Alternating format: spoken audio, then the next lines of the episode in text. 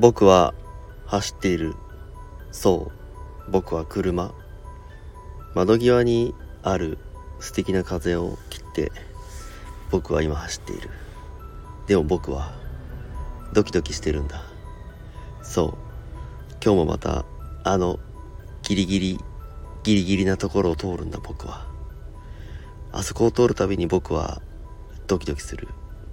胸の鼓動が高鳴る。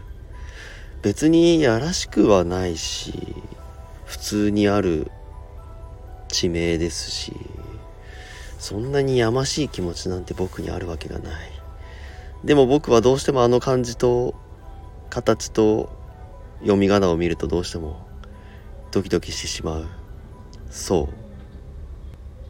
美女木ジャンクション